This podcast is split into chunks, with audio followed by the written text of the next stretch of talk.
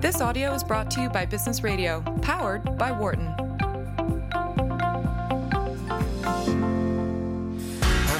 Promises. I can't do golden rings, but I'll give you everything. Tonight. Magic is in the air. There ain't no science here, so come get your everything. Tonight. Welcome back to Dollars and Change on Business Radio, powered by the Wharton School. I'm Nick Ashburn.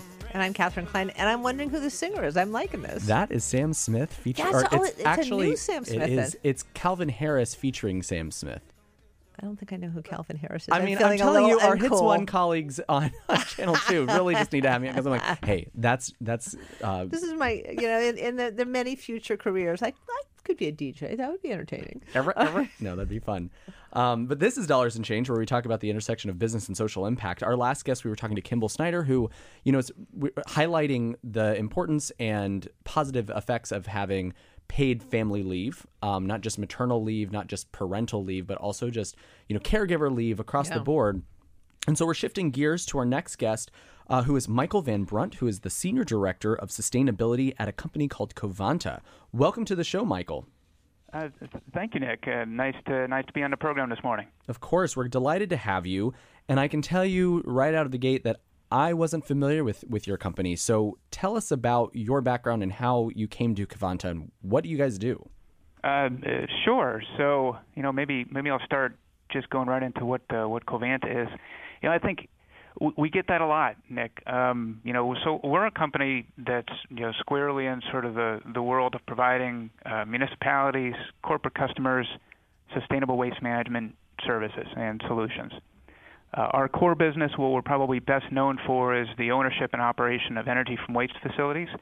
So these are facilities that uh, uh, basically take materials that are left over after recycling, um, and thereby, you know, are helping communities, you know, solve a, their solid waste management problems, um, but then also take that waste and put it to a second use and put it into a use where we can generate and recover energy from it. And uh, in doing so, we're actually able to help reduce greenhouse gas emissions relative to landfilling, Uh, conserve land, and uh, complement recycling efforts. So, so Michael, hi, this is uh, Katherine Klein. Uh, good to have you on the show. When you describe Covanta's business, you know, my reaction is is uh, like, this is a no-brainer. Why, you know, why are we not doing more of of uh, you know, energy from waste? This sounds absolutely essential. Um, you know, and um, again, sounds like a no-brainer. What are the What are the barriers that that uh, you know, your company faces in getting your products and services um, into markets all over the country and beyond? Why, as, as I, you know, if my reaction is, wait a minute, everybody should be doing this, every municipality should be doing this, but obviously that's uh, not the case. So, what are the barriers? Right. I think, you know, great question, uh, and it really comes down to, you know, basic economics and public policy. Um, where we do see energy from waste really flourishing right now is in the European Union, particularly in uh, the U K right now. In Ireland, we just opened up a, a brand new facility last year in Dublin, Ireland, and we've got a pipeline of great development in the U K. And what's really driving that is very progressive public policy, which is geared toward um, overall finding better materials for, or buy, finding better uses for the waste that we generate and getting it out of landfills. Uh, up into the what we like to call the waste hierarchy. Um, so so instead of just putting it in the, in the land and in the ground, uh, European policy and U K policy is really geared toward um, moving it into things like recycling, composting, anaerobic digestion, and for what's left over, energy recovery. Interesting. Uh, can you give our listeners an example? You know, if, if folks are listening, you know, wherever, Omaha, Philadelphia, San Diego, um, or, you know, more rural communities, what what would look different, be different, if there those municipalities were contracting with, uh, you know, a company like yours or other companies in this space? What what practically would be happening that, that's different? Well, it, it's a it's an interesting question, because I think that's one of the challenges we face as a society in managing waste, particularly in the developed world, is that once I put stuff out on the curb, you know, from my perspective, it just kind of disappears. Somebody else takes care of it. Right. From a, from a, right. From a consumer, from an individual perspective, we hope that, you know, that it's recycled. We hope and or we simply believe that it is indeed recycled. Exactly. And, you know, so we're hoping that the recycling gets recycled, and we just expect that uh, the trash in our black bin or our brown bin um, winds up getting managed effectively and properly. Um, so from a consumer standpoint, there's not a whole lot different in terms of uh, whether that material winds up going from energy waste or, or to a landfill. Um, what we do see is when we bring people in um, to tour our facilities here in the U S is they're just blown away uh, by the technology and by this chance that we have to recover energy from, from the waste that's left over at the curb. And one of the things we've seen with the communities in which we operate is we typically um, operate in communities that have a heightened awareness of waste management issues, whether it be for, say, example, on Long Island, uh, where you don't have a lot of land, you don't have cheap access to land, you need to get the waste through New York City Um, to to landfills in um, you know Pennsylvania or other states like that, you know. So so in those communities, there's a more heightened awareness about waste and how we manage it and how we can extract value from it. And I think that's the type of thinking that really drives um, thinking about solutions like energy recovery uh, rather than just putting things in a landfill. Uh, Michael, I'm struck when you talk about sort of the New York area, Long Island, um, and, and how they have to manage it. I'm struck because my understanding of the Philadelphia waste management market, if you will, is incredibly fragmented. And what I mean by that is we actually have a ton of, not ton, but many, many, many different operators, people, different companies, local family businesses that actually pick up the the hmm. waste from, like, you know, on the streets. And so, um, or from the curbs. So d- that has to play a huge role in trying to penetrate a market like Philadelphia, because this is really difficult. You know, we're not even coordinated in who picks up our trash. Right, right. So how do you navigate? I mean, is Philadelphia a unique example, or are other cities like that where, you know, even if we wanted to have a bigger public policy discussion, the actual implementation would be a nightmare? Well, that, you know, that's a that's a very good point. Um, you know, and there's certainly tools that that, that cities can do um, for for facilities that they own on on their own, for example. So uh, about half of the facilities that we operate are actually municipally or government-owned assets, and we operate those facilities on their behalf. So uh, a good example is, you know, let's turn down to Florida. So the Lee County, Florida facility, for example, we operate that facility on behalf of Lee County. Mm-hmm. So in that type of a market, Um, the way that uh, uh, the current uh, legal framework works is that Lee County can direct waste into that particular facility. Um, in a market like Philadelphia, it becomes much more just an open market. And I think that's one of the things that, that fundamentally people don't always r- realize about the waste market, is that we're out there every day competing against um, other vendors who are providing a service, and that service being the management of waste remaining after recycling. It really was. Str- I mean, I'm, I'm, I will say I was totally naive to this market until I moved to Philadelphia, where, like, growing up in Can- my community in Kansas, like, I saw the mus- municipality come by, you know, and pick mm-hmm. up the garbage from the curb. Living in, um, in Austin, Texas, I think it was Waste Management. You know, it was like, I knew that there was just sort of one company, but here, then I moved to Philadelphia, and I'm like, there are like a million different types of trash trucks. Wow. You know, yeah. ro- go- yeah. roaming the yeah. streets yeah. at any given time. So, Michael, I want to go back to um, some of the things you've been describing, and and have you, uh, you know, paint a picture, tell us the details. Um, if I'm a good recycler, you know, and I try hard, but maybe I'm, I, you know, and maybe I'm an overexuberant uh, recycler. I'm just putting newspaper, paper, cardboard boxes, uh, milk cartons, cans, yogurt, you know, containers, Uh, et cetera, et cetera, the top of a Starbucks cup and the cup uh, into my recycling bin, um, with the hope that this is all getting used. And what you know, and and you keep talking about waste from, I think, waste from recycling, waste after recycling. Um, so I suppose the most naive question is, well, well, wait a minute, it doesn't get recycled? What are we talking about? Well, that's right, and I think there's there's a lot of different things we can sort of dive into there. I think the first one is, Um, some of what you're describing is this idea of aspirational recycling.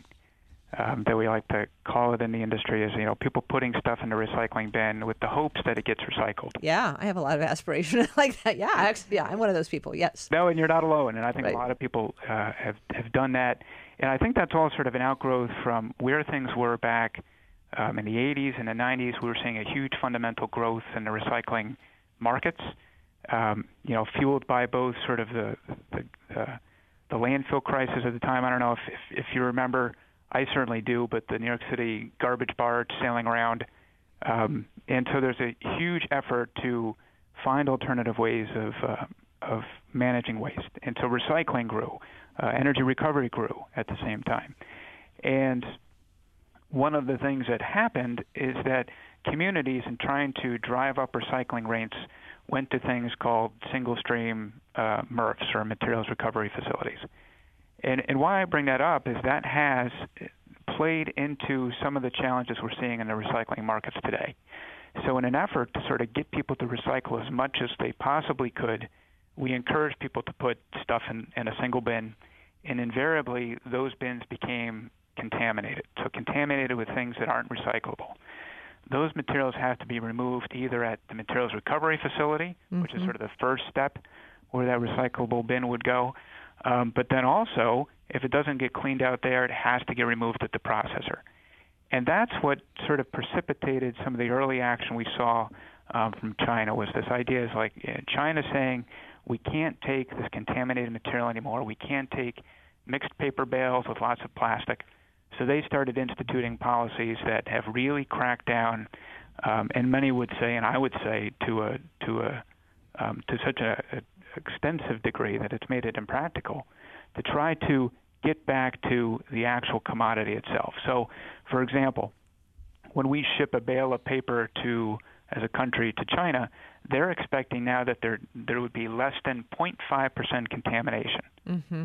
So, for example, that could mean that like a sneaker that accidentally got in there, or a piece of plastic that got into a bale, you know, could render that whole bale unsaleable in the, in the Chinese market. So we were sort of using China as our crutch. They were for a long time taking relatively contaminated recyclables that we had collected, Um, and, and now they're they're basically saying no. And, and in fact, what they've done is they've completely upended the recycling market. You're listening to Dollars and Change on Business Radio, powered by the Wharton School. And we're speaking with Michael Van Brunt, who's the Senior Director of Sustainability at Covanta.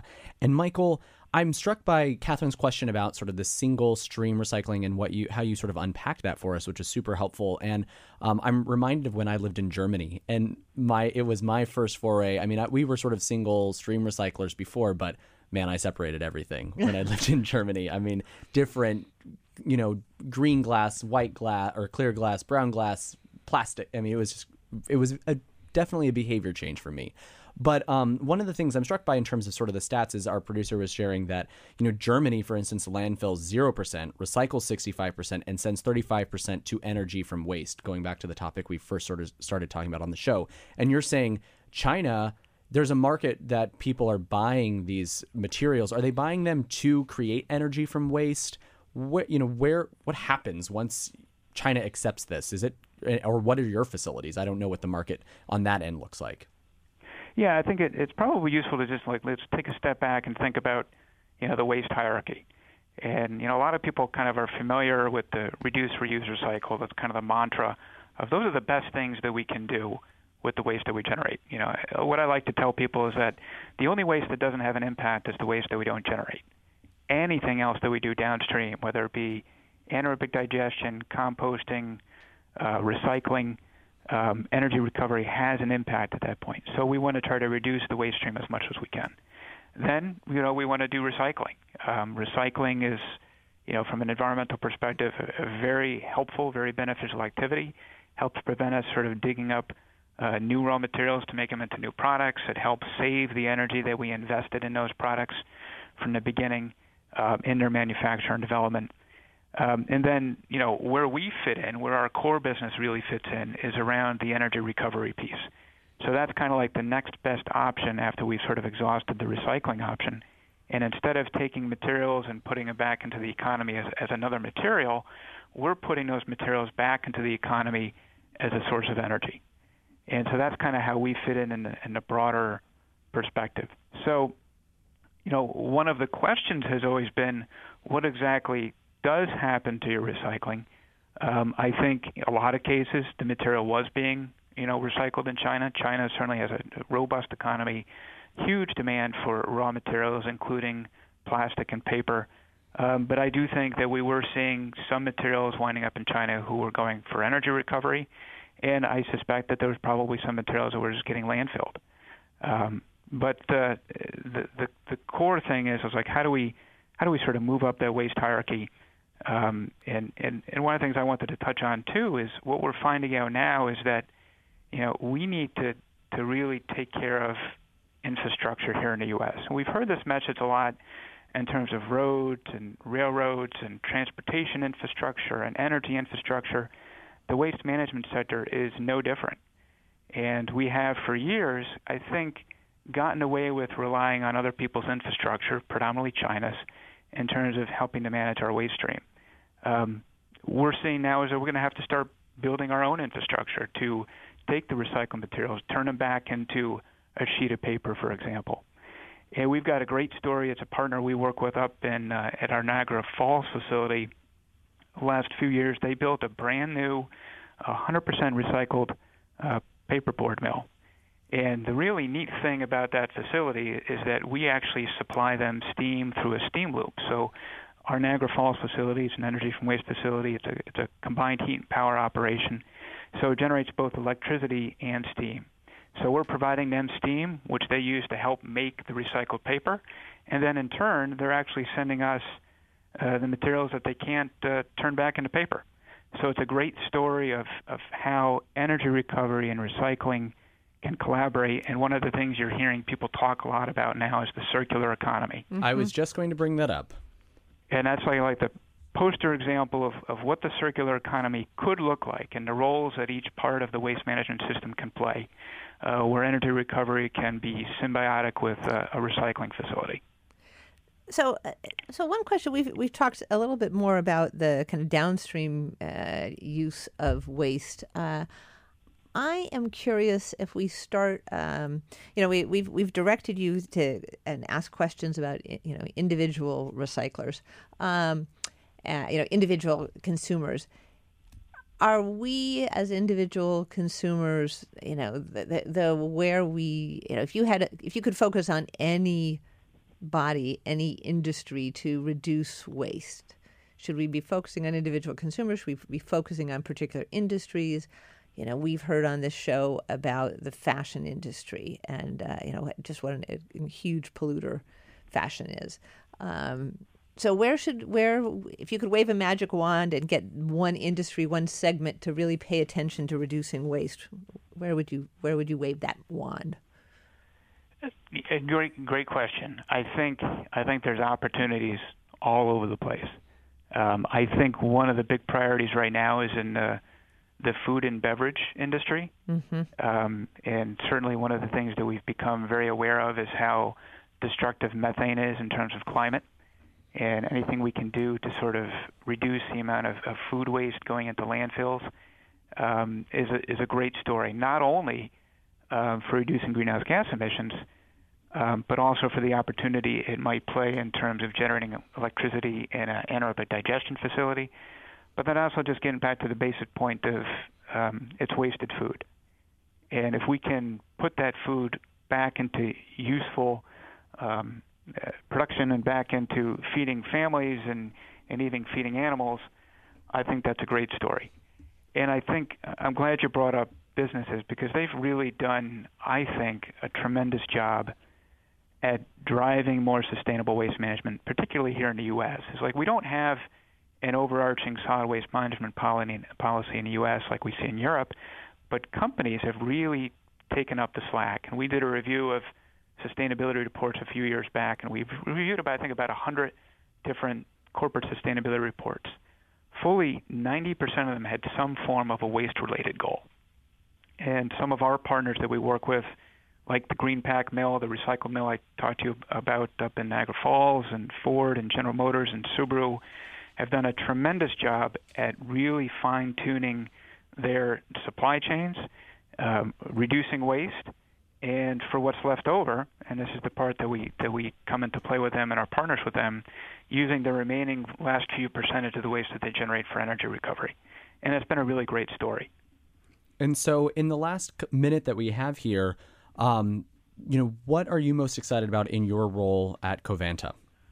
I, you know, two things. I think, one, you know, very excited about sort of the um, the work that we've been doing around metals recovery. You know, I'm always amazed at how much metals are still in the uh, the um, the waste when it comes into our facility. Mm. And so we have, over the years, increased our metals recovery substantially. Uh, we're now recovering about five hundred fifty or more thousand tons of metal every year, and so that's enough to build six Golden Gate bridges. And that's not that's not metal that's been separated for recycling. That's stuff that's left over. And what about number two? Recovering. So, so metals one. Yep. Number two is ash. You know, so ash. About twenty-five percent by weight of the material after combustion is ash. And uh, very exciting stuff we're doing right now is to try to figure out how do we put that ash to better use in terms wow. of generating aggregates that we can put back into the economy. Well, we're going to have to take a short break. Thanks so much. We've been speaking with Michael Van Brunt, who is the Senior Director of Sustainability at Covanta. Stick with us. When we get back, we'll be speaking with Dina Kurla, who is the Executive Director of Sustainable Investing at U B S Asset Management. This is Dollars and Change on Business Radio, powered by the Wharton School on Sirius X M one thirty-two. For more guest interviews, check out our Wharton Business Radio Highlights podcast on iTunes and Google Play.